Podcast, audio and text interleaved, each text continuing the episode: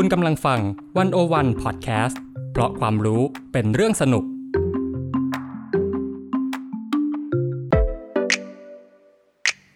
101 In Focus เจาะไฮไลท์เด่น เศรษฐกิจสังคมการเมืองทั้งไทยและเทศ โดยกองบรรณาธิการ The 101 dot world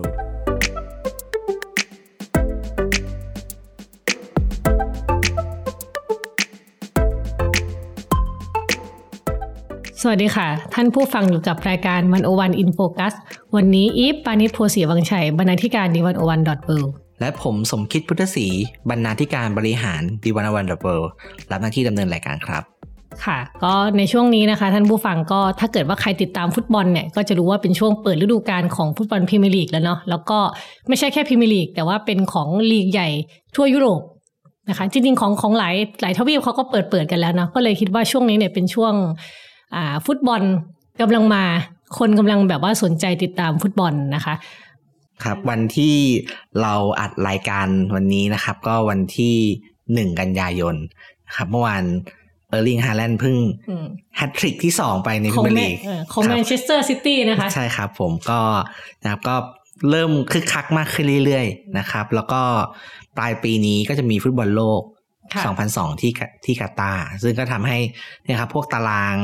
เอ่อการแข่งขันอะไรพวกนี้มันมันถูกปรับเปลี่ยนกันไปหมดนะครับแต่ว่าประเด็นที่เอ่อผมกับอีฟจะชวนคุยกันวันนี้เอ่อไม่ใช่เรื่องฟุตบอลฟุตบอลอืมแต่เป็นเศรษฐกิจการเมืองที่อยู่หลังฟุตบอลค่ะครับ ก็เป็นเรื่องฟุตบอลที่อยู่ในวันโอวันนะคะ หลายคนที่ตามวันโอวันเนี่ยอาจจะนึกไม่ค่อยออกว่าวันโอวันมีเรื่องกีฬาบ้างหรือเปล่านะคะ แต่ว่าจริงๆแล้วก็เขียนอยู่ แต่มันจะเป็นกีฬาที่เชื่อมโยงเกี่ยวกับเรื่องทั้งเศรษฐกิจ เรื่องสังคม เรื่องเทคโนโลยี เรื่องสื่อไปจนถึงเรื่องการเมืองเลยนะคะ ครับผมก็อยากลองหยิบยกอ่างานในวันวันๆมาชวนคุยกันนะครับ เรื่องแรกเรื่องเศรษฐกิจครับอีฟค่ะ มันยังไงฟุตบอลมันมันเกี่ยวข้องกับเศรษฐกิจได้ยังไงบ้างคะพี่จุ๋มครับก็มีงานอยู่ 2 ชิ้นนะครับ ที่อ่อยากจะมาชวนอ่านใหม่แล้วก็เล่าให้ฟังนะครับชิ้นแรกคืองานของอาจารย์วีรยุทธกาญจน์ชูฉัตรเรื่องทำไมบอลพรีเมียร์ลีกสนุก แต่ทีมชาติอังกฤษล้มเหลว มองโมเดลทุนนิยมผ่านโลกฟุตบอล จริงๆ นี่เป็นคำถามคลาสสิกนะ ทุกคนก็งงว่าแบบทีมชาติอังกฤษนี่ได้แชมป์ฟุตบอลโลกครั้งล่าสุดน่าจะปี 1966 นะคะ ที่ตัวเองเป็นเจ้าภาพเอง หลังจากนั้นไม่ได้อีกเลย คนก็สงสัยเออคนดูพรีเมียร์ลีกทั้งโลกเลยทำไมทีมชาติอังกฤษถึง ถึงไม่ประสบความสำเร็จคะคำบทความนี้ให้คำตอบไปว่ายังไงบ้างคะครัพี่บจุ๋มอาจารย์วีรยุทธ์นะครับก็ลองใช้เอ่อวิธีการวิเคราะห์ทางเศรษฐศาสตร์นะครับ ก็มามาลองดูว่า ถ้ามองไปที่โมเดลการพัฒนาฟุตบอลเนี่ยมันจะเปรียบเทียบกับการพัฒนาเศรษฐกิจได้ไหมค่ะ ซึ่งก็น่าสนใจมากนะครับ อาจารย์ได้เล่าให้ฟังนะครับว่าเอ่ออย่างเยอรมันเนี่ย ปรับปรุงฟุตบอลมาอย่างต่อเนื่องนะครับ แต่ว่าการปฏิรูปครั้งใหญ่ที่สุดเนี่ยเกิดขึ้นหลังจากที่ทีมชาติเยอรมันตกรอบฟุตบอลยูโร 2000อืมซึ่งเป็นการตกรอบที่ช็อกโลกนะครับ ตอนนั้นเพราะว่าเยอรมันเนี่ยตกรอบโดยที่อะ รั้งท้ายกลุ่มมคือถ้าคนที่เป็นแฟนฟุตบอลก็จะทราบดีว่าปกติเยอรมันเนี่ย อย่างน้อยต้องก็ต้องรอบ 8 ทีม รอบ 4 ทีมสุดท้ายนะครับค่ะไม่ไม่มีมาตกแบ่งกลุ่มอะไรแบบไม่นี้ ไม่มีครับอ่าแต่ว่าเอ่อตอนนั้นนะครับ สมาคมฟุตบอลเยอรมนีเนี่ยหรือว่า DFB นะครับ ที่เป็นอักษรย่อก็ประประเมินปัญหาว่า ตอนนั้นเนี่ยเอ่อนักเตะในทีมเนี่ยพึ่งพานักเตะสูงอายุมากเกินไป ไม่มีเยาวชนขึ้นมาทดแทนได้ต่อเนื่องอ่า จึงมีการประชุมกันร่วมกับสโมสรทุกสโมสรในในลีกเอ่อที่เรียกว่าบุนเดสลีกานะครับ เพื่อหาแนวทางใหม่ในการพัฒนาเยาวชน แล้วก็การปฏิรูปอย่างจริงจังเนี่ยเริ่มขึ้นในปี 2003 นะครับ DFB จ้างโค้ชพาร์ทไทม์เนี่ยเกือบถึงพันคนนะครับโอ้แล้วก็ทุกคนเนี่ยมีใบอนุญาต ก็คือหมายความว่าเป็นโค้ชที่อ่าเข้าใจศาสตร์ฟุตบอลสมัยใหม่นะครับแล้วก็โค้ชเหล่านี้เนี่ยจะกระจายตัวไปสอนเด็กอายุ 8-14 ปี ครอบคลุม 366 เขตของประเทศคือไปนอกประเทศเลยก็คือ นอกจากทำงานเป็นผู้ฝึกสอนด้านทักษะและให้ความรู้ทางแท็กติกกับเยาวชนแล้วนะครับ ก็ยังเป็นแมวมองให้สโมสรท้องถิ่นและทีมชาติไปพร้อมกันนะครับ ก็คือด้วยด้วยระบบแบบนี้ครับคือทำให้เยอรมันเนี่ยเริ่มพัฒนานักเตะเยาวชนขึ้นมาได้ แต่ที่น่าสนใจไปกว่านั้นนะครับ คือใครที่ดูบอลเยอรมันเนี่ยก็จะพบว่าแบบเยอรมันเนี่ยมียักษ์ใหญ่อยู่ทีมเดียว ก็คือไบเยนไบเยนมิวนิกค่ะได้แชมป์แล้วแชมป์อีกอยู่นั่นแหละได้แชมป์ทุกปีค่ะนะครับ แต่ว่าเอ่อหลายคนก็จะที่ตามก็จะรู้ว่าสโมสรขนาดกลางและขนาดเล็กเนี่ยจะเต็มไปด้วยเยาวชนที่มีพรสวรรค์ ซึ่งมันก็เกิดขึ้นมาจากระบบที่ DFA เคยเคยวางไว้นะครับ เพราะว่าอาจารย์วิวบอกว่ามันเป็นพอปล่อยให้เตะเยาวชนขึ้นมาเนี่ย แต่สโมสรก็ได้มีโอกาสได้ลองผิดลองถูกอย่างต่อเนื่องนะครับ แล้วก็ แต่ก็เป็นการลองผิดลองผิดลองถูกนี่แหละที่ทำให้คนรู้สึกว่าฟุตบอลเยอรมันเนี่ยมันไม่ค่อยสนุกเท่าไหร่อ่าเพราะว่าอะไรเพราะว่ามันเอาเด็กเอาเด็กไม่เก่งเท่าไหร่แล้วก็คนก็ไม่ค่อยรู้จักนะครับ แล้วก็วิธีการเล่นก็เป็นแบบเชิงทดลองเยอะด้วยเหมือนกันนะครับ แต่ว่าอย่างไรก็ดีเราก็เริ่มเห็นผลนะครับ คือกลไกต่างๆที่ทำมาเนี่ยเป็นสิบปีนะครับทำให้ เยอรมันเนี่ยยุคใหม่เกิดขึ้นมานะครับ แล้วก็มีเริ่มมีนักเตะเยาวชนรุ่นใหม่ๆขึ้นมานักเตะอายุน้อยนะครับ แล้วก็ดอกผลที่ออกมาเป็นรูปธรรมที่สุดก็คือในปี 2014 ฟุตบอลโลกตอนนั้นโหดมากครับ ค่ะ เป็นเยอรมันได้ได้แชมป์โลกนะครับ ปี 2014 โดยที่นักเตะหลายคนเนี่ย ถ้าใครเป็นแฟนมันก็จะว่าเพิ่งรู้จักเป็นครั้งแรกๆตอนนั้นจะมีเกิร์ตเซ่หรืออะไรที่แบบแจ้งเกิด มีเมซุตโอซิลนะครับ แล้วก็ไม่ไม่ไม่ใช่แค่นั้นนะครับ คือไม่ใช่แค่นักเตะละมัน เราจะเห็นว่ากระทั่งโลกฟุตบอลในปัจจุบันเนี่ย วิธีเล่นแบบเยอรมันที่เรียกว่าเกเกนเพรสซิ่งใช่ไหมครับแล้วก็ก็คือถูกพัฒนาขึ้นมาในในช่วงในช่วงนี้ครับ คือการลองผิดลองถูกใช้นักเตะเยาวชน แล้วก็ลองไอ้รูปแบบใหม่ที่หลากหลายอืมค่ะอ่าแล้วยังไงแล้วแล้วทีนี้ถ้าเราขันกลับมามองอังกฤษแล้วเนี่ยอังกฤษเป็นเหมือนเยอรมันไหมคะ หรือต่างกันยังไงบ้าง อาจารย์วีรยุทธ์ก็อธิบายนะครับว่า อังกฤษเนี่ยเคลมนะครับว่าเป็นผู้ให้กำเนิดกีฬาฟุตบอลก็จริงนะครับ แต่ว่าคืออังกฤษเนี่ยมองว่าหน้าที่หลักในการพัฒนานักเตะเนี่ยไม่ได้อยู่ที่สมาคมนะครับ แต่อยู่ที่สโมสรตัดสินใจเอง คือสโมสรก็จะมี academy แล้วก็นักเตะเนี่ยก็จะเข้าไปอยู่ที่ academy หรือว่าโรงเรียนฝึกหัดฟุตบอลของสโมสรใช่ไหมครับ แล้วก็คือใครเก่งเนี่ยก็จะอยู่รอดในระบบได้นะครับ แต่ว่าปัญหาของระบบอย่างนี้คือ มันทำให้มีเด็กจำนวนน้อยมากครับที่ผ่านระบบนี้เข้ามา และที่สำคัญก็คือว่าเด็กเหล่านี้ต้องไปแข่งกับมืออาชีพที่ประสบความสำเร็จแล้วจริง ๆ เราก็จะเห็นนะครับว่าตอนนี้พรีเมียร์ลีกก็เป็นลีกที่ได้รับความนิยมมากที่สุดในโลก แล้วก็มีนักเตะต่างชาติเข้ามาครับคือเด็กพวกนี้ต้องไปแข่งกับพวกนักเตะต่างชาติ แข่งกับสตาร์ว่างั้นเถอะแข่งกับซูเปอร์สตาร์เข้ามาแล้วทำให้เราจะเห็นว่าเยาวชนของอังกฤษเนี่ย ไม่ค่อยสามารถแบบว่าก้าวขึ้นมาเล่นในลีก อาชีพแล้วกลายเป็นนักเตะระดับแถวหน้าได้มากเท่าไหร่ ที่เขาบอกว่าหมื่นคนนี่อาจจะหลุดมาได้แค่สักคนเดียว ใช่ครับ แล้วก็แต่เราก็เห็นอย่างนั้นจริงๆนะครับว่าถ้าคนดูบอลเราก็จะรู้ว่าแบบนักเตะอังกฤษที่แบบเป็นระดับซูเปอร์สตาร์เนี่ย ก็จะโดนโจมตีตลอดว่าค่าตัวแพงเกินจริง overrated overrated อะไรเงี้ยครับแต่ว่าก็คือส่วนหนึ่งก็คือว่าเป็นเพราะความเป็นนักเตะอังกฤษเนี่ยก็ทำให้แบบว่ามีมูลค่าในตัวเองสูงมากขึ้น ทั้งที่ฝีเท้าอาจจะไม่ได้ ดีมากนักอะไรเงี้ยครับผมก็ก็เป็นคืออาจารย์บอกว่านอกจากเรื่องโค้ชแล้วนะครับโครงสร้างอื่น ๆ ที่เกี่ยวข้องกับฟุตบอลเนี่ย ก็ยังต่างกันมากครับ ระหว่างเยอรมันกับอังกฤษ เช่น อันนี้เป็นข้อมูลในปี 2013 นะครับ เยอรมันมีโค้ชที่ที่ได้รับอนุญาตจากยูฟ่าเนี่ย ที่เรียกว่าเป็น Pro License A License B License นะครับ ก็คือรวมกันเกือบ 35,000 คนโอ้ในขณะที่อังกฤษเนี่ยมีไม่ถึง 2,800 คน นี่ห่างกันแบบเกินสิบเท่าอะเกินสิบเท่านะครับเราก็จะเห็นนะครับว่าโค้ชอังกฤษเนี่ยก็ไม่ค่อยมีด้วยจริง ๆ แล้วนะครับเราจะเห็นโค้ชอิตาลีโค้ชเยอรมันเยอะใช่ไหมครับครับแล้วก็นอกจากนี้นะครับเอ่อ DFB ก็ยังมีกฎให้ให้สโมสรฟุตบอลในเยอรมนีเนี่ยต้องมี ผู้ถือหุ้นที่เป็นคนท้องถิ่นเนี่ยเกินห้าสิบเปอร์เซ็นด้วย แต่ในขณะที่อังกฤษก็เลือกแบบโมเดลแบบตลาดนะครับ ก็คือว่าเจ้าของคนต่างชาติเนี่ยเข้ามาซื้อทีมได้เลย เราก็จะเห็นกลุ่มทุนใหญ่นะครับ จากเห็นแบบรัสเซียซาอุอะไรนี่มารัสเซียซาอุใช่ไหมครับ หรือว่าอย่างสโมสรอย่าง แมนเชสเตอร์ยูไนเต็ดก็เป็นกลุ่มทุนอเมริกันลิเวอร์พูลก็เป็นกลุ่มทุนอเมริกันนะครับ ก็ทุนท้องถิ่นก็ก็ก็เหลือไม่เยอะคือถ้าถ้าถ้ามีอยู่ก็จะไม่จะไม่ใช่ทุนใหญ่มากก็จะเป็นเจ้าของทีมที่แบบทีมเล็ก ๆ หน่อยอะไรแบบนี้ที่เป็นคนอังกฤษใช่ไหมคะครับนี่ก็เลยเป็นเหตุผลที่อาจารย์วิรุธใช้อธิบายครับว่าทำไมฟุตบอลอังกฤษถึงดูสนุก เพราะว่าโอเคซูเปอร์สตาร์มันมันหลั่งไหลมา แต่ทำแต่ก็ทำให้ทีมชาติอังกฤษไม่ค่อยประสบความสำเร็จด้วย แต่ขณะที่ บอลเยอรมันนะครับ ซึ่งอาจจะดูไม่สนุกแต่กับประสบความสำเร็จค่อนข้างมากในทีมชาติ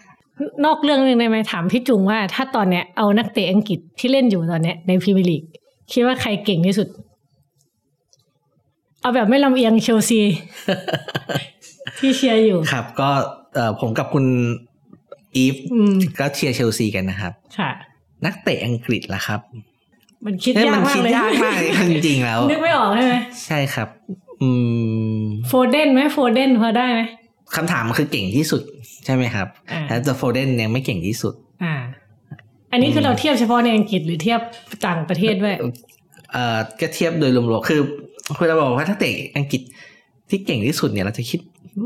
ไม่ค่อยออกครับอ่าถ้าเป็นที่ยังเล่นอยู่นะ ตอนนี้ครับใช่ไหมผคะ ผมแต่ถ้าถ้าสมัยก่อนยังพอนึกออกได้อยู่นะอะสมัยก่อนแล้วก็นึกถึงคนอย่างเจอราร์ดใช่ไหมครับ ที่เอ่อได้รับอย่างน้อยคือได้รับการยกย่องว่าแบบเออเป็นมีฝีเท้าระดับโลกเอ่อแลมพาร์ดสิเอ่อแลมพาร์ดเบคแฮมรูนี่พอลสโคลส์อะไรพวกนี้สโคลส์อย่างนี้อืมใช่ไหมครับ ก็เนี่ยครับก็เอ่อ ก็ว่ากันไปเรื่องพวกนี้แฟนบอลเขาจะเถียงกันเยอะนะครับเดี๋ยวเราก็มาคุยให้สนุกอ่าอ่าโอเคนะครับผมอ่าแล้วแล้วยังไงต่อทีนี้เราได้ข้อสรุปแบบนี้แล้วมันมันนำไปสู่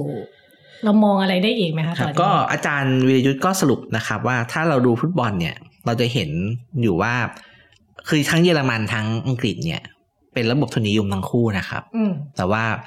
ระบบทุนนิยมเองเนี่ยมันก็มีไส้ในที่แตกต่างกันเอ่ออาจารย์ เรียกสิ่งนี้ว่าเป็นความหลากหลายของทุนนิยมนะครับ varieties of capitalism นะครับก็ทำให้เห็นว่าระบบทุนนิยมเนี่ยไม่ได้มีรูปแบบเดียว แต่ละประเทศเนี่ยควรจะเลือกระบบทุนนิยมเนี่ยให้มันเหมาะ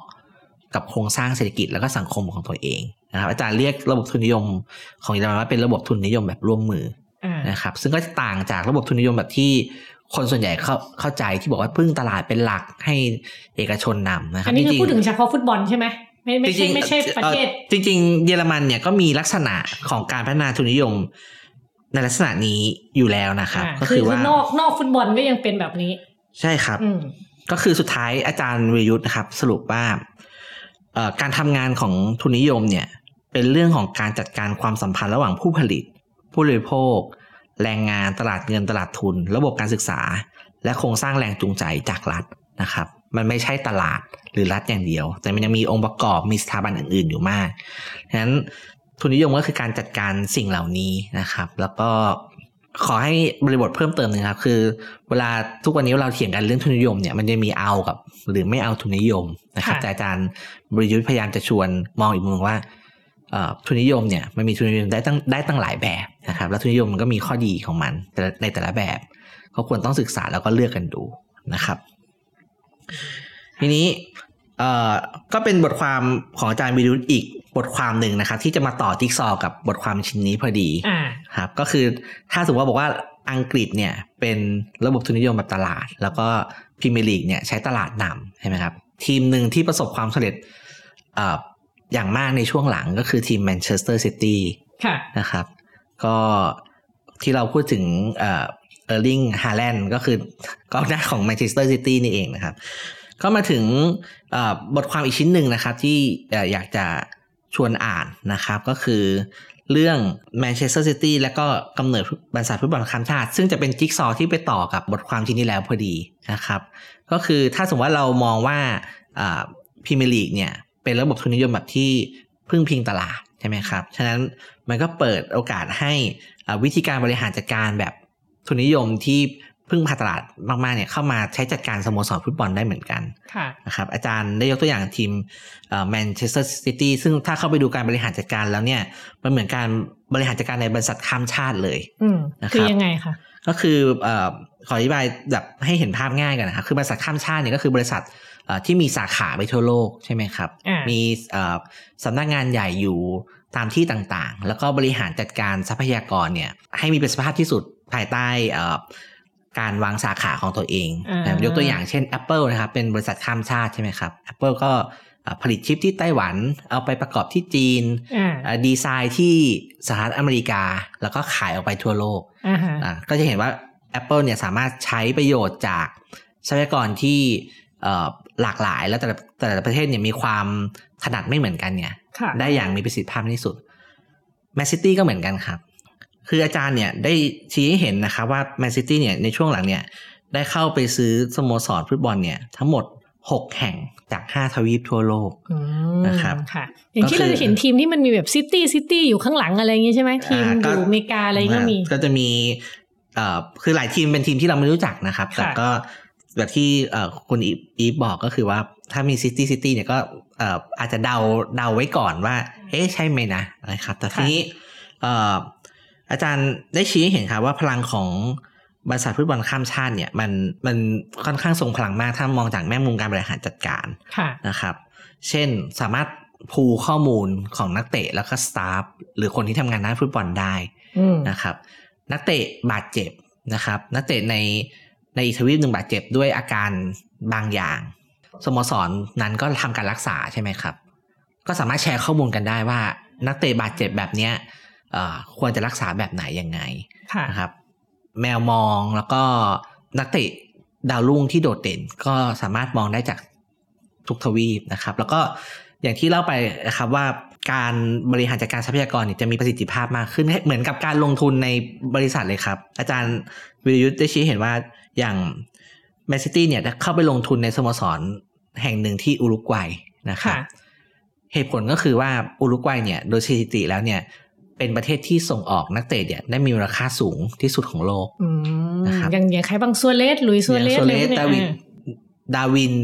ดูนเยสอ่าอ่าใช่ค่ะครับก็หลายคนนักเตะอุรุกวัยเนี่ยก็แฟนฟุตบอลก็รู้จักกันดี แต่ว่าอ่าถ้ามองในเศรษฐกิจเนี่ยก็คือการที่เลือกไปเปิดเฟรนไชส์ที่นี่อืมเพราะคิดว่ามีเอ่อปัจจัยการผลิต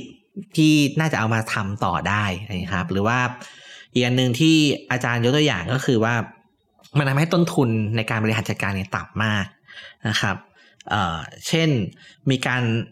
ย้ายตัวหรือยืมตัวแล้วนักเตะระหว่างทีมในเครือทำได้เร็วแล้วก็ถูกมากนะครับ อาจารย์ยกตัวอย่างพูดถึงการยืมตัวดาวิดบียาจากนิวยอร์กซิตี้อืมครับมายังเมลเบิร์นซึ่งเป็นบริษัทในเครือทั้งคู่ภายในคืนเดียวอืมนะครับอืมแฟนฟุตบอลจะรู้ดีว่า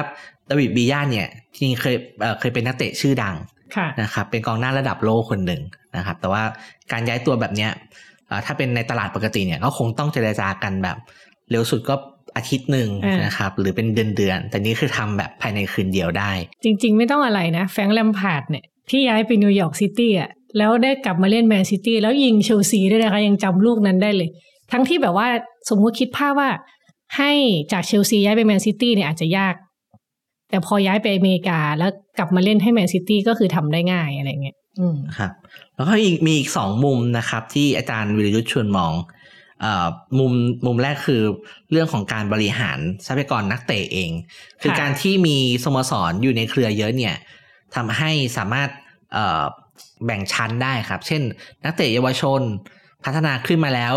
ให้ไปลองสนามในลีกที่ยังไม่ได้แข็งแกร่งมากอืมนะครับ แล้วใครที่เอ่อ ทำผลงานได้ดีก็ยกระดับขึ้นมา มีอยู่ทั้งหมดแบบ4ี่ห้าระดับ ระดับบนสุดก็คือทีมทีมแมนเชสเตอร์ซิตี้อืมคือถ้าทำแบบนี้ก็คือทำให้นักเตะเยาวชนเนี่ยเอ่อมีที่ทางด้วยนะครับไม่ไม่ได้ตกหล่นไปแบบว่ามีมีโอกาสแค่ครั้งเดียวนะคค่ะรับแล้วก็อีกมุมหนึ่งซึ่งเอ่อเป็นมุมที่ผมคิดว่าน่าสนใจก็คือ อาจารย์บอกว่ามันยังมองฟุตบอลในฐานะ venture capital ได้ด้วยอืมนะคืครัอบยังไงคะ เอ่อ venture capital เนี่ยเราจะได้ยินคำนี้ในวงการสตาร์ทอัพใช่ไหมครับ ก็คือกลุ่มทุนที่ไปลงทุนในสตาร์ทอัพต่างๆ คือลงทุนเยอะแยะไปหมดเลย แล้วก็หวังว่าจะมีสตาร์ทอัพสักสักหนึ่งสตาร์ทอัพที่ประสบความสำเร็จขึ้นมาให้เป็นก็ยูนิคอร์นก็ได้ขึ้นมากำไรอ่าจากตรงนั้นนะครับค่ะแมนซิตี้เนี่ยก็ก็ใช้กลยุทธ์เดียวกัน คือการลงทุนในนักเตะที่มีแววสักสิบคนใช่ไหมครับอืม ถ้าประสบความสำเร็จสักคนหนึ่งเนี่ยตลาดนักเตะเดี๋ยวนี้ถ้าเป็นซูเปอร์สตาร์ก็แปดสิบล้านหนึ่งร้อยล้านปอนด์ก็เป็นเรื่องปกตินะครับนั้นก็ลงทุนใน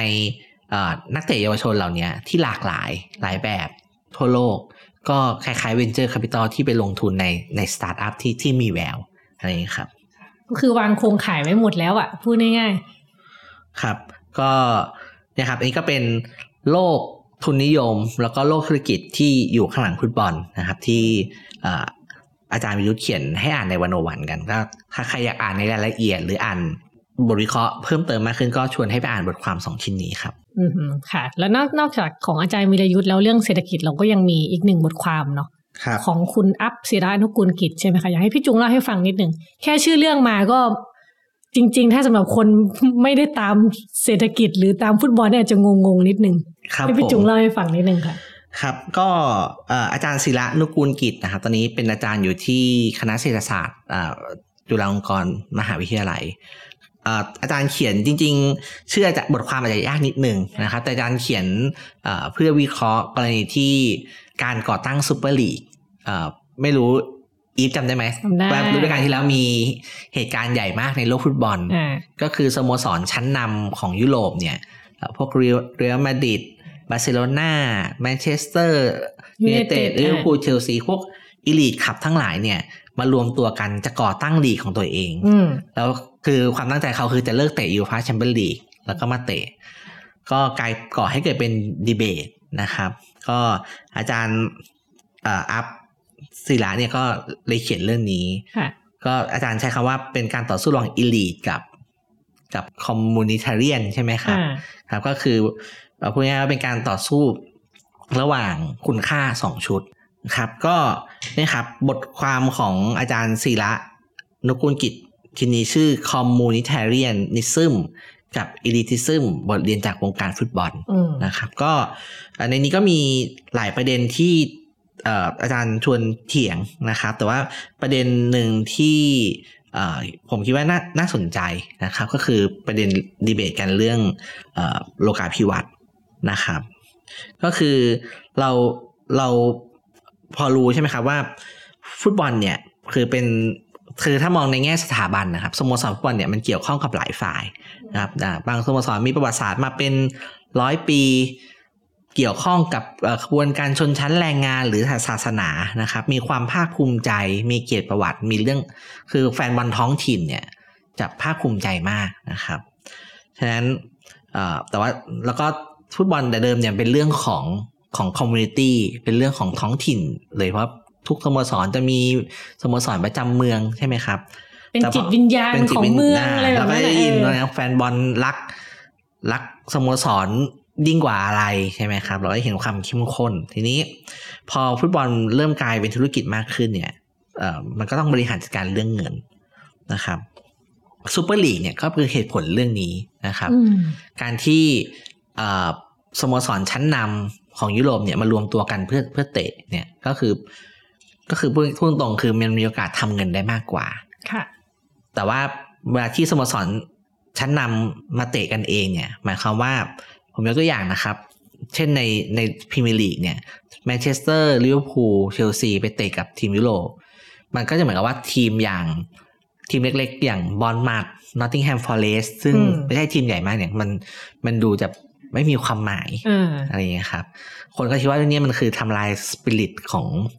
ของฟุตบอลแบบดั้งเดิมอะไรครับแต่ว่าเรื่องนี้ครับ ก็ก็เขาถูกโจมตีเยอะใช่ไหมครับว่าเห็นแก่เงิน เอาวิธีคิดแบบทุนนิยม เอาวิธีคิดแบบตลาดเนี่ยมาใช้บริหารฟุตบอลมันไม่ได้นะครับ แต่ประเด็นที่ผมคิดว่าน่าสนใจแล้วถกเถียงกันได้เยอะนะครับ ก็คือจริง ๆ แล้วเนี่ยฟุตบอลสมัยใหม่ครับ ต่อให้เอาเฉพาะพรีเมียร์ลีกบุนเดสลีกาเอาในลีกตัวเองเนี่ย มันก็อยู่บนฐานของตลาดอยู่แล้วอ่าไม่ต้องว่าเอาทีมใหญ่ไปรวมกันหรอกก็ยังอันนี้อยู่แล้วใช่คือไม่ได้หมายความว่าแบบคุณเตะกันเฉพาะในประเทศแล้ว มันจะไม่มีความเป็นตลาด คือมันตลาดมันนำมันนำแบบไอ้ community อยู่แล้ว ซึ่งก็เหมือนที่เราคุยกันเมื่อเมื่อสองบทความที่แล้วเนาะใช่ครับค่ะ แล้วก็ที่น่าสนใจไปกว่านั้นคือ ทุกวันนี้แฟนบอลในของแต่ละทีมเนี่ยมันขยายตัวไปทั่วโลกใช่ไหมครับ คุณจะต้องแบ่งไหมว่าแฟนบอลที่อยู่ในเมืองแมนเชสเตอร์ เนี่ยเรียกว่าแฟนบอลที่อยู่กรุงเทพอยู่กรุงเทพนะครับ ในแง่ของคนที่เข้าสนามก็คือโอเค มันอยู่ใกล้สนามเขาก็มีการเข้าไปเชียร์มากกว่าแต่ว่าในแง่ของการ support การสนับสนุนอะไรอย่างเงี้ยครับ ก็ก็ไม่แน่เสมอไปว่าใครจะ support ทีมได้มากกว่าหรือคือมันวัดยากมากครับ ทีนี้คำถามคือว่าคุณจะวัดความเป็นแฟนบอลหรือฐานแฟนบอลเนี่ย จากพื้นที่หรือจากฐานแฟนบอลที่ในยุคโลกาภิวัตน์ที่มันกระจายไปทั่วโลกใช่ไหมครับ แล้วก็สำหรับแฟนบอล บางกลุ่มเนี่ยเขาอาจคิดว่าเฮ้ยการมีซูเปอร์ลีกเนี่ยมันมันดี โดยเฉพาะแฟนบอลที่ไม่ได้อยู่ที่เมืองแมนเชสเตอร์ หรืออยู่ที่ลิเวอร์พูลเพราะว่าเขาก็จะมีโอกาสได้เห็นทีมรักเขาเนี่ยได้เตะบอลกับทีมที่สูสีกันมากขึ้น เขาก็จะรู้สึกแบบบันเทิงมากขึ้นสนุกมากขึ้น มันก็เหมือนแบบพวกคู่มวยที่จับนักมวยดัง ๆ มามาต่อยกันเลยแบบเนี้ย ถ้าถ้าเกิดมองในมุมของคนที่อยากดูนะคะ ครับ ก็อาจารย์ศิระ ก็บอกก็ชี้ให้เห็นครับว่าเนี่ยแสดงให้เห็นความซับซ้อนของของโลกสมัยใหม่ แล้วก็โลกาภิวัตน์จริง ๆ เพราะว่ากระทั่งคนที่อยู่สถาบันเดียวกันในที่นี้คือแฟนคลับสโมสรนะครับ ซึ่งดูจะมีความเป็น unity ความเป็นหนึ่งเดียวกันมากๆ เนี่ย ก็ยังมีความหลากหลายแล้วก็มีความขัดแย้งกันได้ เพราะว่าด้วยด้วยผลประโยชน์ที่มันขยายตัวด้วยความสลับซับซ้อนที่มันขยายตัวไปนะครับ ประเด็นที่อาจารย์อัพชวน ชวนคิดในเรื่องนี้ก็คือว่า สุดท้ายแล้วมันคงไม่ใช่ว่าแบบว่าต้องใช้ตลาดตัดสิน หรือว่าต้องใช้แบบคอมมูนิเทเรียนก็คือ ความคิดแบบว่าเออความเสมอภาคอะไรตัดสินแต่ว่ามันคงต้องดูครับ เรื่องเรื่องเรื่องเรื่องเรื่งเนี่ยมันมันดีเบตได้ได้หลายแง่มุมนะครับ แล้วก็สิ่งที่อาจารย์ เขียนบทความนี้ขึ้นมาเนี่ยก็เพื่อจะบอกว่าการถกเถียงต่างหากที่จะทำให้เราพอไปหาข้อสรุปที่มันพอจะใช่ในแต่ละช่วงเวลาได้นะครับ ก็คือในช่วงเวลาแบบนี้คำตอบแบบนี้อาจจะใช่นะแต่ว่ามันไม่คำตอบมันไม่ได้สำเร็จรูป คือก็คงต้องเถียงกันไป เมื่อสถานสถานการณ์เปลี่ยนบริบทเปลี่ยนคำตอบก็อาจจะเปลี่ยนได้ อันนี้เป็นเรื่องที่อาจารย์ศิรัตถอดบทเรียนจากกรณีซูเปอร์ลีกครับ อือค่ะ โอ้ แค่แบบว่าเรื่องเศรษฐกิจฟังแล้วก็คือมีอะไรมากกว่าที่เราเห็นนะคะ มันไม่ใช่แค่แบบว่า ดูฟุตบอลส่งลูกบอลไปมาทีมนี้เก่ง ทีมนี้ไม่เก่งเนาะแต่ว่าเบื้องหลังความเก่งเนี่ยมันก็มีเรื่องของการลงทุนเรื่องของระบบตลาดอีกมากนะคะ ทีนี้พี่จุงเราขยับมาจากเรื่องเศรษฐกิจมาเป็นเรื่องของสื่อกับเทคโนโลยีดีไหมคะคือ คือเวลาเราพูดถึงเรื่องกีฬาเนี่ย เหมือนที่เราบอกเมื่อกี้มันเป็นโลกาภิวัตน์ไปแล้วเนาะครับค่ะ อ่า เวลาเราดูฟุตบอลเนี่ย เราไม่ต้องอยู่อังกฤษเราก็ดูได้เนาะเราอยู่ที่นี่เราก็ดูได้มันมันไปถึงผู้คนทั่วโลกนะคะ ดังนั้นเนี่ย สื่อกับเทคโนโลยีก็เป็นปัจจัยสำคัญที่ทำให้ฟุตบอลนั้นมันอ่าไปถึงผู้คนจำนวนมากนะคะ ทีนี้ก็เลยเรามีบทความอยู่ประมาณสองบทความเนาะที่พูดเกี่ยวกับเรื่องสื่อและเทคโนโลยีนะคะ ครับ ก็บทความแรกนะครับที่ อยากชวนมาอ่านอีกครั้งหนึ่งนะครับ เขียนตั้งแต่ปี 2017 ก็เกือบ 5 ปีแล้ว5ปีแล้วครับ เป็นบทความของอาจารย์ตินอัยลานะครับ อาจารย์ตินกันนี่ก็เป็นนักวิชาการอิสระ อาจารย์ตินก็เป็นคนที่สนใจเรื่องฟุตบอลกับเศรษฐกิจการเมือง ชื่อบทความคือ When Saturday Comes การถ่ายทอดฟุตบอลกับความเปลี่ยนแปลงในเศรษฐกิจและวัฒนธรรมลูกหนังอืมคือถ้าอีฟพอนึกได้นะคนดูบอลเวลาพูดว่า When Saturday Comes เนี่ย เรารู้กันเลยเรารู้กันเลย ก็คือวันเสาร์กับวันเสาร์มาวันเสาร์ก็คือแบบฟุตบอลมาอ่านะครับ แต่ว่าเตรียมนัดเพื่อนได้เลยตอนเย็นนะครับ แต่ว่าเอ่อคือคือคือหลายเรื่องที่อาจารย์ตรินเขียนในนี้ก็ก็เป็นประเด็นที่คนพูดถึงไปเยอะนะครับ แต่ผมคิดว่า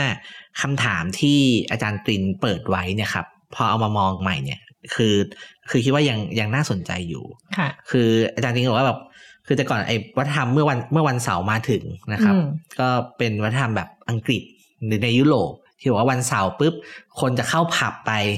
นะครับ แล้วก็เตรียมดูบอลหรือวันเสาร์คนจะไม่ทำอะไรเลย คือจะเตรียมออกไปดูบอลดูบอลเสร็จก็เออไปไปกินเหล้ากินเบียร์แฮงเอาท์ต่อกับเพื่อนกับฝูงเป็นวันพักผ่อนอย่างแท้จริงของคนคนจำนวนมากในในยุโรปนะครับแต่ว่าพอในยุคโลกาภิวัตน์เนี่ย เทคโนโลยีถ่ายทอดสดเนี่ย มันทาให้วัฒนธรรมแบบเนี้ย มันไม่ใช่วัฒนธรรมของคน อังกฤษหรือคนยุโรปเพียงอย่างเดียว แต่คน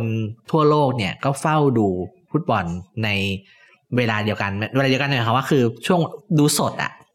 คือคือคือคนคนอังกฤษอาจจะดูตอนบ่ายสามคนไทยดูสักสามทุ่มสามทุ่มแต่ก็เอาไปกินเบียร์เหมือนกันครับแล้วแต่เลือกเวลาอ่าแล้วยังไงต่อก็อาจารย์ตินก็บอกว่า ก็คือตั้งคำถามนะครับไอ้วัฒนธรรมการคือบทความนี้อาจารย์ตินพยายามเล่าใช่ไหมครับว่าไอ้เทคโนโลยีการถ่ายทอดสดเนี่ยมันทำให้วัฒนธรรมพวกนี้เปลี่ยนนะครับผมก็เลยลองเอาคำถามที่อาจารย์ตินเคยตั้งไว้แล้วมามองโลกฟุตบอลในปัจจุบันนะครับ ก็อาจารย์ตินก็ได้ชี้ให้เห็นนะครับโดยความว่าการถ่ายทอดสดเนี่ยมันเปลี่ยนโลกฟุตบอลยังไงนะครับ แล้วก็พอเรามามองต่อเนี่ยผมคิดว่ามีอยู่ประมาณสองสามเรื่องนะครับ ที่คิดต่อจากบทความอาจารย์ตินได้ เรื่องแรกเรื่อง When Saturday Comesนะครับ เราจะเห็นว่าเดี๋ยวนี้ไม่ใช่แค่วันเสาร์แหละทุกวันครับ คือคนที่ดูวันยุคโบราณแบบเราหน่อยเนี่ย ดูมาตั้งแต่ประมาณแบบ90 2000เนี่ยเราจะรู้เลยว่าแบบวันเสาร์อาทิตย์เนี่ยเป็นบอลลีกอืมกลางสัปดาห์เนี่ยเป็นบอลยุโรปอ่าครับซึ่งอาจารย์จริงก็เขียนเล่าให้ฟังนะครับ มันมันผ่านการต่อรองกันมาแล้วระดับหนึ่ง แล้วก็แบ่งผลประโยชน์กันลงตัวระหว่างอ่าฟุตบอลในประเทศกับฟุตบอลอ่า ยุโรปที่มียูฟ่าเป็นเป็นคนนำค่ะนะครับแต่ว่าในช่วงหลังเนี่ย ไม่รู้อีฟสังเกตไหม อย่างเราดูบอลพรีเมียร์ลีกกันเป็นหลักใช่ไหมครับพรีเมียร์ลีกแต่เดิมเนี่ย วันเสาร์หมดแล้ววันอาทิตย์คู่เดียวอ่าแล้วก็เป็นวันเสาร์แล้วก็วันอาทิตย์เริ่มสองสามคู่ค่ะ แล้วก็เริ่มมามีคืนวันจันทร์เป็น Monday Night อ่านะครับ คือเราอยู่กับฟุตบอลพรีเมียร์ลีกที่เอ่อเสาร์อาทิตย์จันทร์เนี่ย มาสักพักใหญ่ๆจนจนจนชินนะได้เป็นสิบปีนะครับ เออ แต่ว่าช่วงฤดูกาลสองฤดูกาลให้หลัง เริ่มมีวันศุกร์แบบมาจากไหนวันนี้เฮ้ยวันนี้มีบอลด้วยเหรอเอปอกติไม่ไม่ไม่มีชินเออนะครับ แล้วนี่แบบปีนี้ล่าสุดเลย เตะคืนวันพฤหัสอืม เออ ไม่ค่อยไม่ค่อยมีนะแต่ก่อนวันวันพฤหัสเนี่ยมันมันต้องคือแบบแชมเปี้ยนลีกบอลไม่ใช่แชมเปี้ยนลีกเลยนะบอลคืนวันพฤหัสนี่คือฟุตบอล Europa League ยูโรปาลีกซึ่งเป็นลีกรองของฟุตบอลยุโรปอีกทีหนึงใช่อ่าคือแบบว่า แต่วันแต่วันเนี้ยแมนเอ่อวันที่เราอัดนะครับเป็นวันพฤหัสแมนเชสเตอร์ยูไนเต็ดจะเตะ ลงเตะพรีเมียร์ลีกคืนวันนี้ อืมอืมซึ่งมันมันไม่ค่อยคุ้นอะ มันกลายเป็นวันเว้นวัน เกือบทุกวันครับอย่างนี้ดีกว่า ถ้ารวมทุกครับทุกทุกทุกถ้วยอืมครับ แต่ว่าเหตุผลเรียบง่ายมากเลยครับ ก็คือการถ่ายทอดสด ก็คือเป็นประเด็นที่อาจารย์จินเคย เคยพูดไว้มันเปลี่ยนโลกฟุตบอลอ่านะครับยังไงยังไง ก็คือยิ่งถ่ายทอดสดมากเนี่ยเอ่อเงินยิ่งเยอะอืมนะครับ คือการที่ฟุตบอลเริ่มแตกลายจากวันเสาร์มาเป็นวันอาทิตย์ แล้ววันอาทิตย์ก็ต้องมีสองเวลาอืมนะครับก็คือเพื่อสับรางให้กับการถ่ายทอดสดนะครับ คือจริงอยู่ว่าวันเนี้ยฟุตบอลเนี่ยมีการถ่ายทอดสดทุกคู่นะครับ แต่ว่าเอ่อ ถ้ามันเตะพร้อมกันเนี่ย คนดูมันก็กระจายอืมนะครับแต่ว่าถ้ามีการ manage ตารางถ่ายทอดสดทีมสังเกตเลยทีมใหญ่เนี่ยเขาต้องกระจายอ่าเตะวันเสาร์หมดไม่ได้เลยเตะวันอาทิตย์หมดไม่ได้ ก็เพื่อต้องแบ่งวันหนึ่งดูแมนยูวันหนึ่งดูลิเวอร์พูลใช่ครับอืมแล้วจะมีเอ่อทีมเนี่ยก็เนี่ยครับก็จะกระจายกันออกไปเพื่อเพื่อให้เม็ดเงินจากถ่ายการถ่ายทอดสดเนี่ยมากที่สุดฮะคนดูมากที่สุด แล้วก็เป็นระบบที่ลงตัวในระดับหนึ่ง คือเราจะเห็นนะครับ ทีมที่จะถูกกระจายไปเตะวันพิเศษเนี่ยจะเป็นทีมใหญ่นะครับแต่ว่าทีมเล็กก็แฮปปี้เพราะว่าการกระจายการตัวการถ่ายทอดสดเนี่ยเขาก็ได้ส่วนแบ่งเพิ่มมากขึ้นด้วยอืมนะครับเขาก็ทีมเล็กเนี่ยก็รู้ว่าถ้าเอาตัวเองเป็นพระเอกเนี่ยเม็ดเงินอาจจะไม่ได้เยอะอ่านะก็กระจายไป อันนี้เป็นเรื่องแรกนะครับ ก็คือว่าไอ When Saturday Comes แบบที่เราเคยคุ้นชินมาเนี่ย ก็เริ่มหมดไปเพราะเทคโนโลยีถ่ายทอดสดอ่า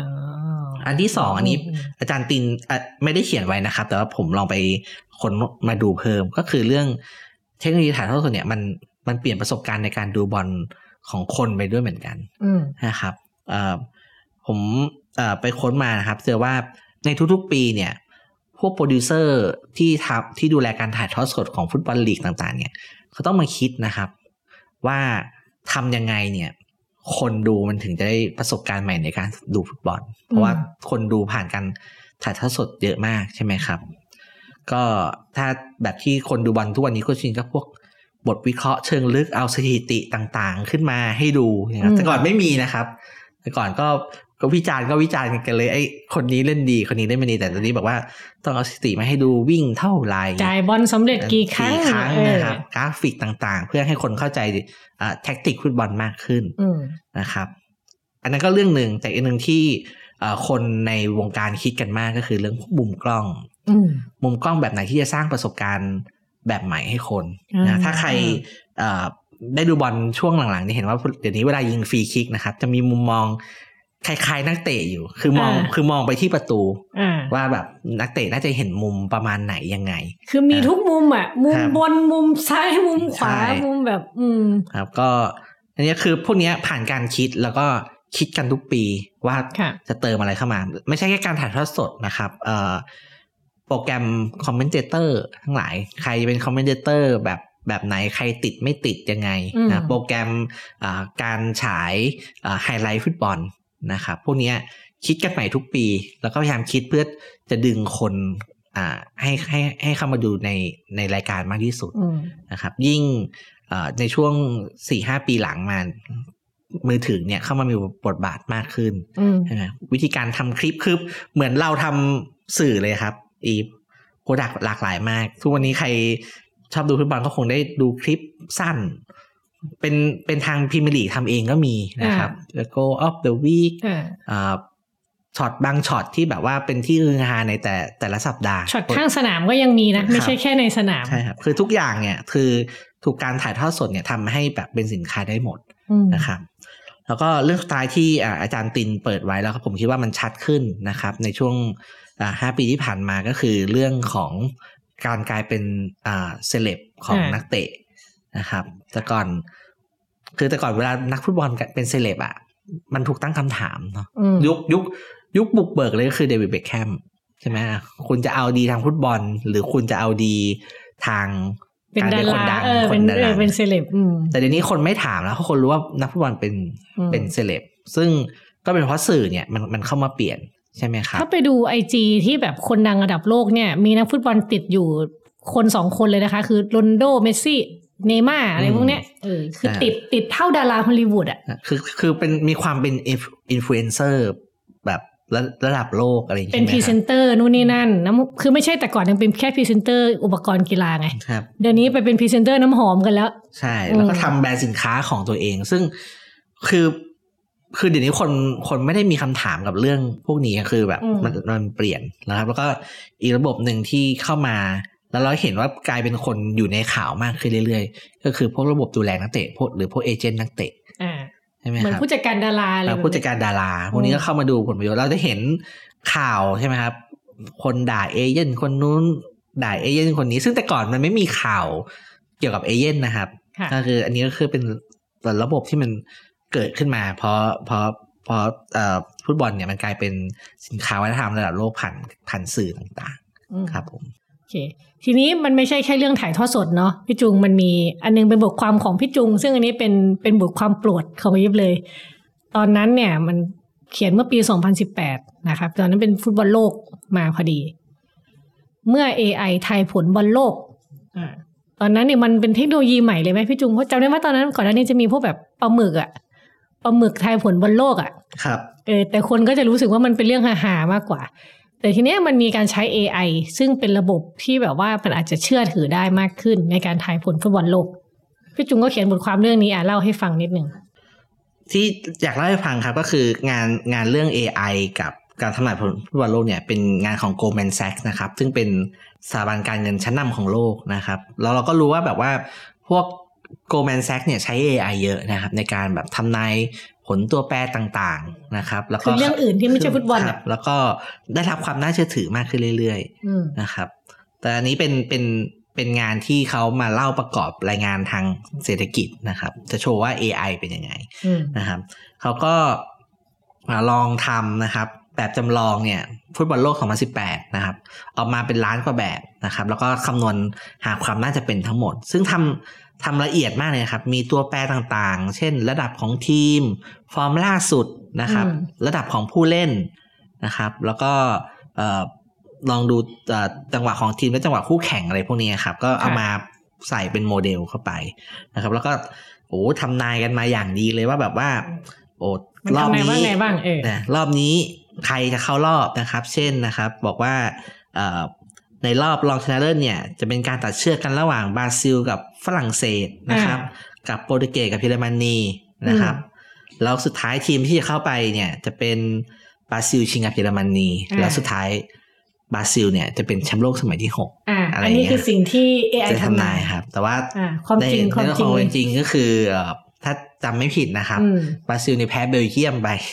ตั้งแต่รอบ 8 ทีม อ่า แล้วเบลเยียมก็ไปเจอฝรั่งเศส แล้วเบลเยียมก็ไปเจอฝรั่งเศส รอบรอง อ่า ฝรั่งเศสชนะเบลเยียมเข้ามาชิงนะครับ ส่วน ส่วนอีกฝั่งหนึ่งเนี่ยก็คือเป็นอังกฤษกับโครเอกับเชียโครเอเชียนะครับ อ่า รอบรอง แล้วโครเอเชียก็ชนะอังกฤษเข้ามาอ่าไปชิงกับ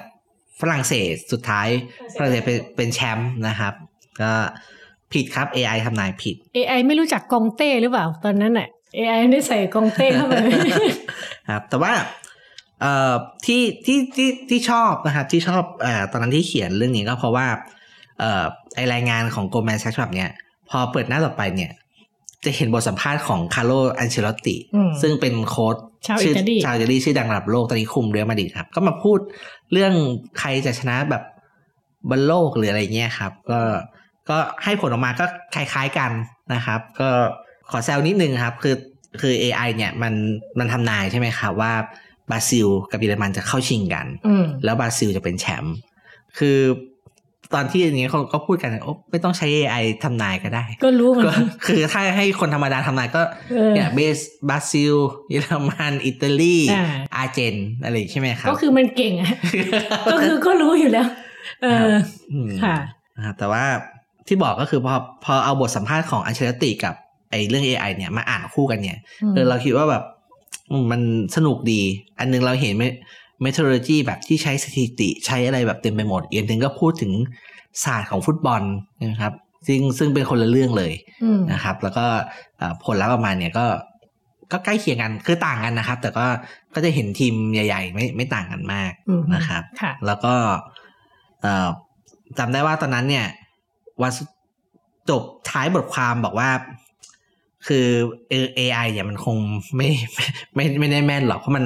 มันไม่รู้จริง ๆ ว่าจะเกิดอะไรเออขึ้นล่วงหน้า เหมือนที่เขาบอกฟุตบอลลูกกลมๆเนาะจะเกิดอะไรขึ้นก็ไม่มีใครรู้นะคะ บางทีมันพลิกล็อกถล่มทลายครับ ก็ตอนนั้นมันมีข่าวใหญ่ใช่ไหมครับ ฟุตบอลโลกกำลังจะ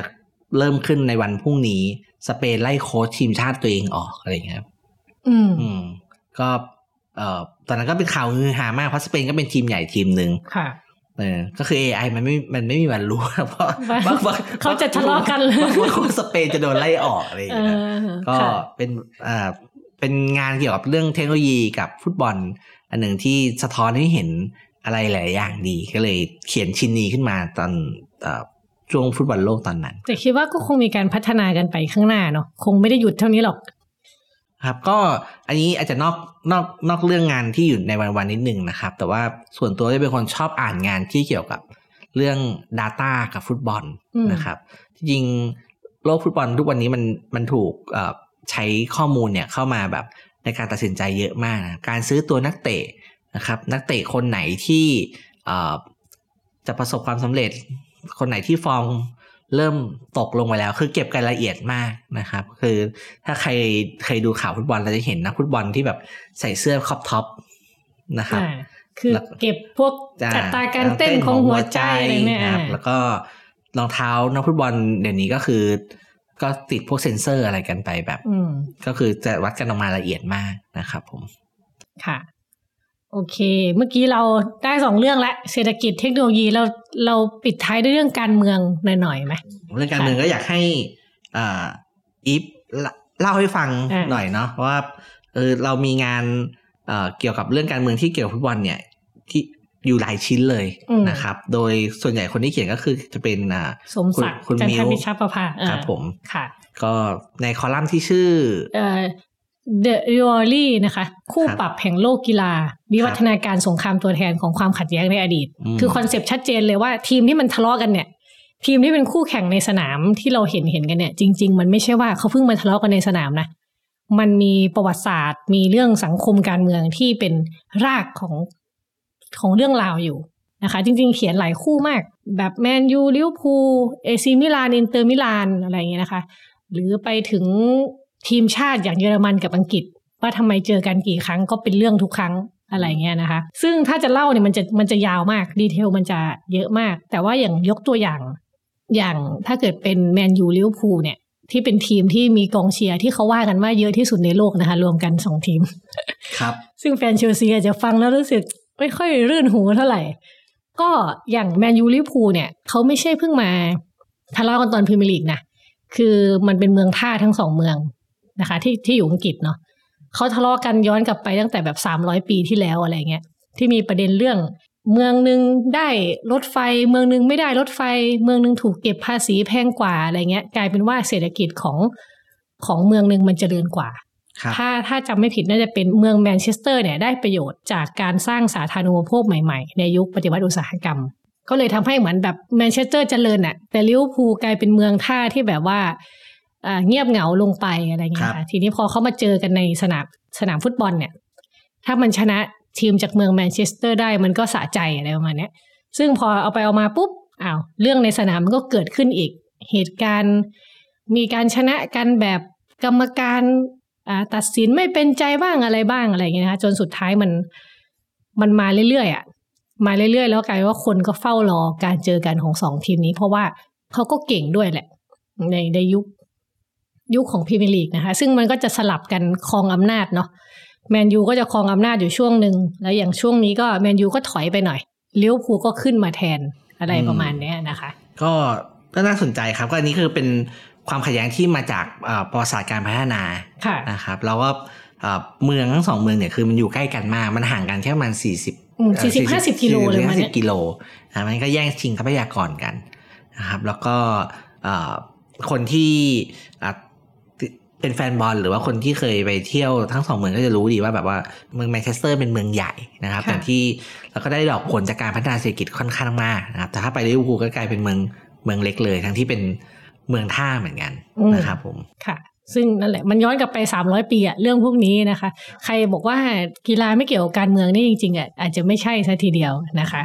อีกเคสหนึ่งที่คิดว่าน่าสนใจแล้วก็เป็นกรณีคลาสสิกที่เกิดขึ้นในหลายประเทศเลย เช่นเคสแบบ อินเตอร์มิลานกับเอซีมิลานนะอยากให้อีฟเล่าให้ฟังหน่อย ก็เอซีมิลานกับอินเตอร์มิลานนะคะ ถ้าถ้าฟังชื่อเนี่ยเราก็จะรู้ว่าสองทีมนี้อยู่เมืองเดียวกันเนาะคืออยู่เมืองมิลานนะคะของอิตาลี ซึ่งสองเมืองเนี้ย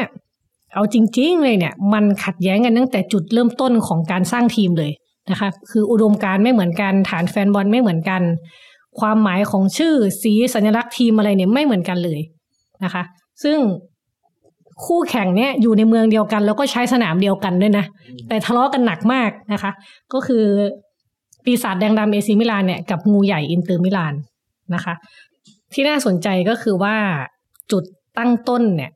ของของทีม ตอนแรกเนี่ยเอซีมิลานมันเกิดขึ้นก่อนนะคะ ซึ่งคนที่ก่อตั้งเนี่ยเป็น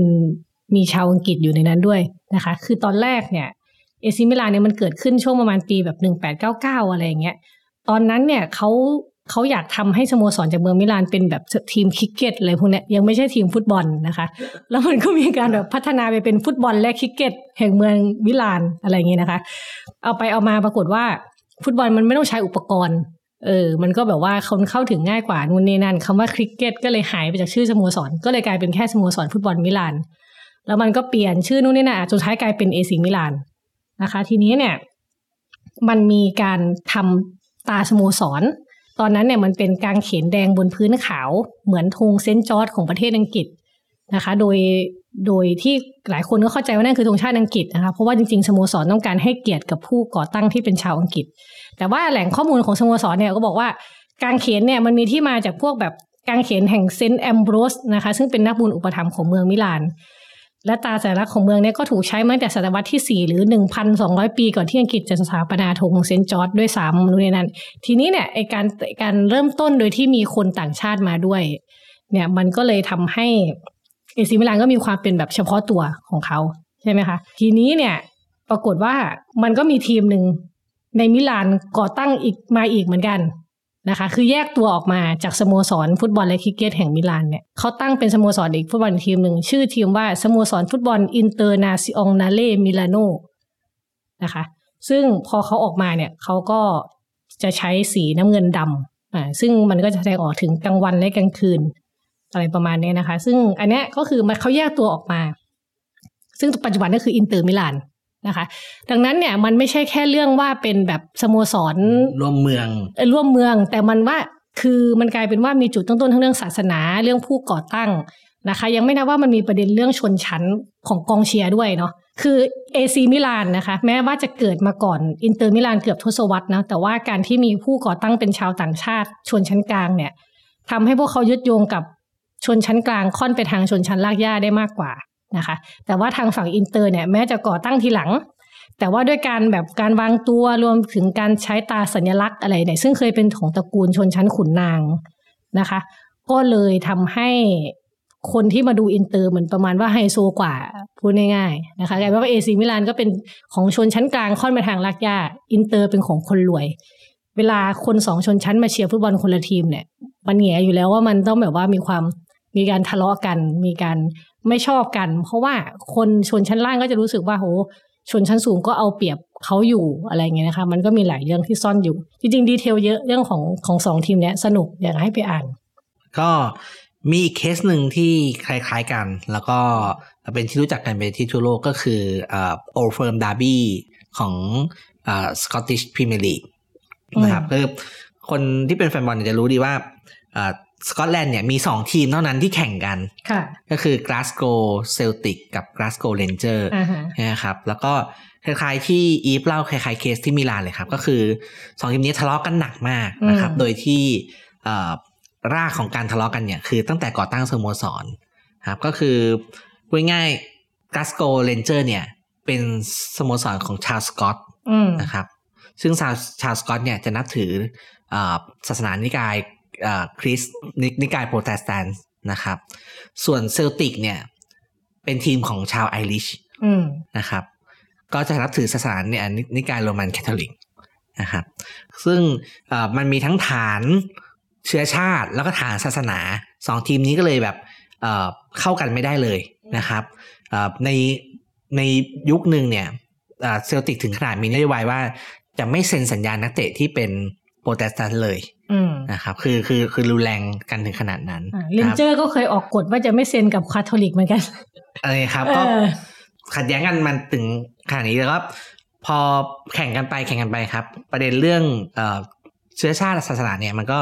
เป็นประเด็นลดลงนะครับ แต่ว่ามันทำให้สองทีมเนี้ยกลายเป็นคู่แข่งกัน แล้วก็เป็นคู่คู่กัดกันจนแบบมาถึงทุกวันนี้นะครับเห็นว่า ความเป็นคู่แข่งของ